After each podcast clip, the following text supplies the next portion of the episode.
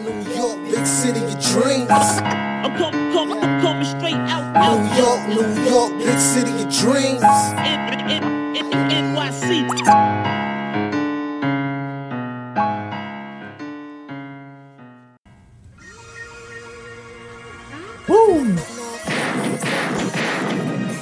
What's going on? It's Jailers from Knick of Time Show here, give you that Knicks talk just in the nick of time. And it's time to talk about something that just happened. Donovan Mitchell, Spider, has been traded to the Cleveland Cavaliers. All summer long, the Utah Jazz has been talking about uh, Spider coming to the Knicks. Spider coming to the Knicks. Is the Knicks deal to lose?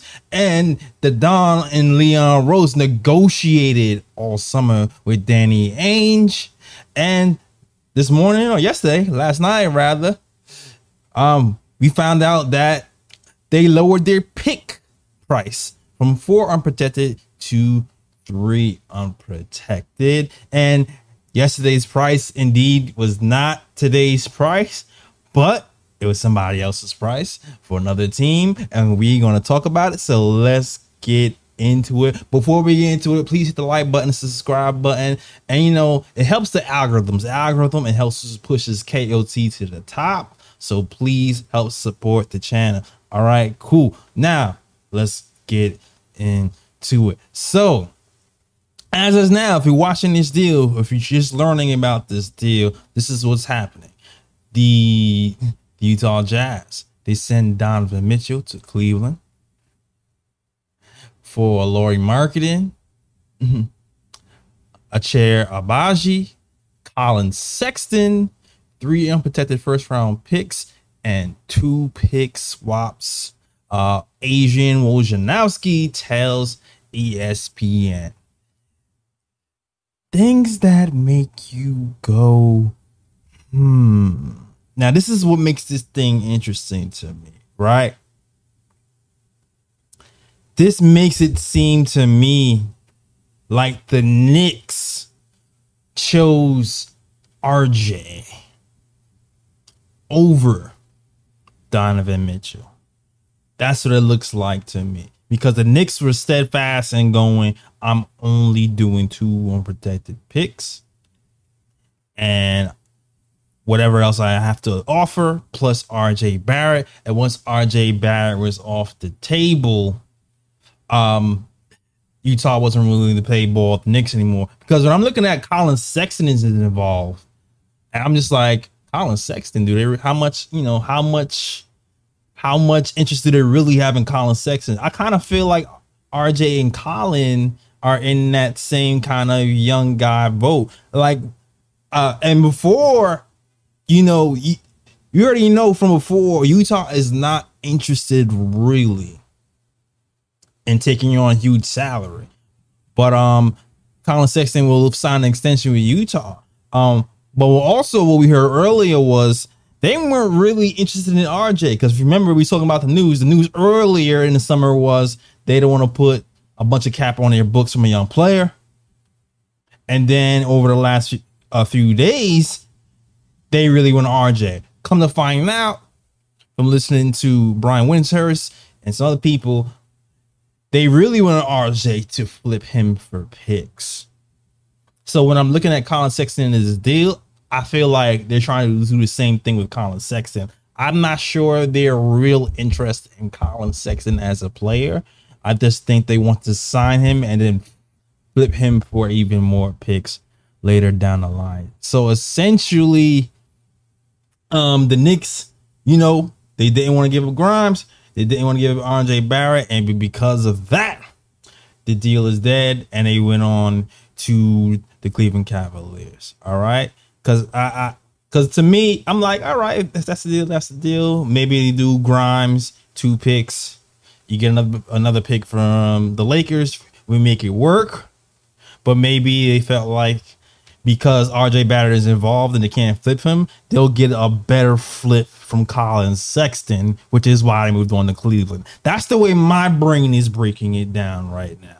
Because I think we could have easily got it done if we gave him an exuberant amount of picks if we actually gave him three to four picks and not include RJ. But I don't think that's what the front office wants to do.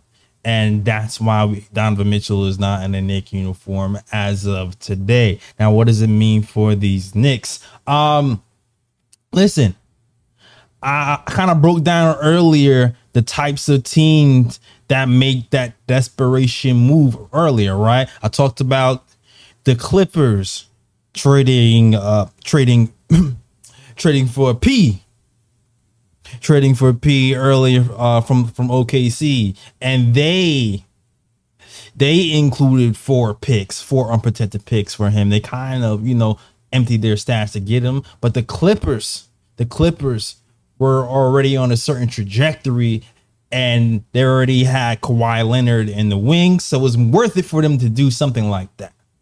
Right? Also, I talked about Jrue Holiday going to the Bucks, and I felt like that was an overpay um, that the Bucks uh, paid to the Pelicans. But the Nick, but you know, the Bucks were on the precipice of being a championship team. But the Knicks are not in that situation. If anything, I feel like we might be a year early. You know, we might be a year early because of Julius Randle kind of uh, dropping in status. And because we didn't make the play in last year, I feel like we're in a year early to make a move where we just mortgage our future. We have to see what we have right now. And also, we have to see what we have in these young guys. Like, this for real is an opportunity. It's an opportunity to actually develop these young guys to see what we actually have.